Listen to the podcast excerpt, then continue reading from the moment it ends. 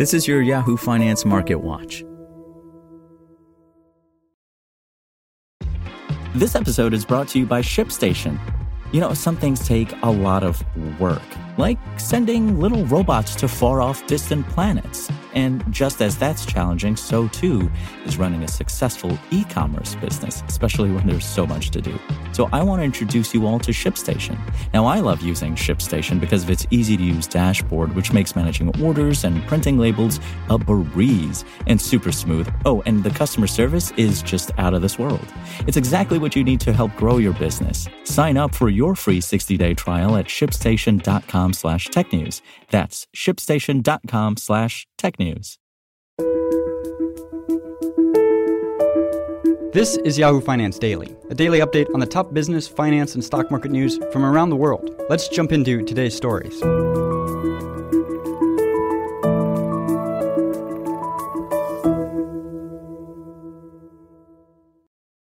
Wall Street's main indexes crawled higher to close in the green for a third straight day following a historically volatile January, as investors continue to price in tighter monetary policy and weigh a lineup of big name earnings reports. The Dow Jones Industrial Average capped the day up 273 points or 0.77%, while the Nasdaq Composite also edged 106 points or 0.75% higher.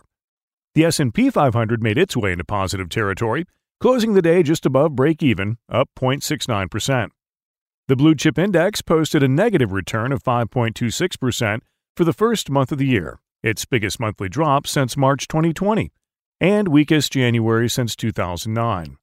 While the Nasdaq narrowly avoided its worst performing January on record after a loss of 8.98% for the month. This is not the time when you want to make rash decisions or change your long-term investment philosophy. Fitzgerald Group CIO Keith Fitzgerald told Yahoo Finance Live. This is when you focus on finding companies that are winning, are profitable, or have great products we can't live without.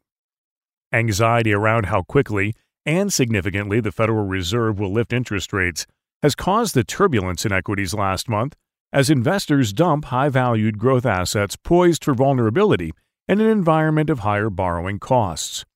We are encouraged by the big reversal in stocks last week, and we think stocks are in the process of forming a meaningful bottom. LPL Financial Chief Market Strategist Ryan Detrick said in a note. But the truth is, this year is going to be much more volatile than last year, and investors had better buckle up their seatbelts if the first month is any indication.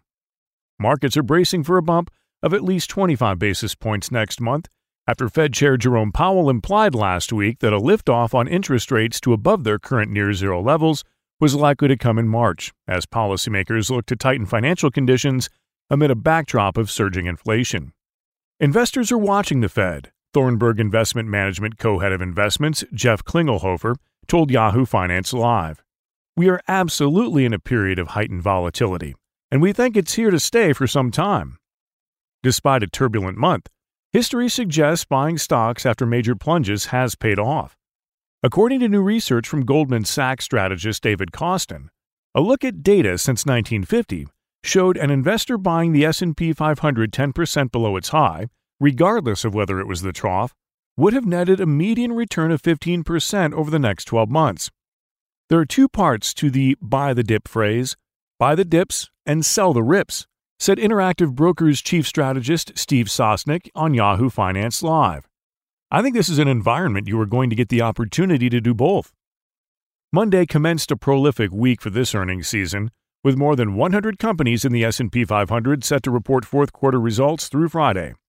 Alphabet unveiled figures after the bell on Tuesday, with results from Amazon and Facebook, now Meta platforms, due out later this week. For more live coverage of business, finance, and stock market news, please visit yahoofinance.com. We'll be back tomorrow morning with your daily update. So until then, thanks for listening.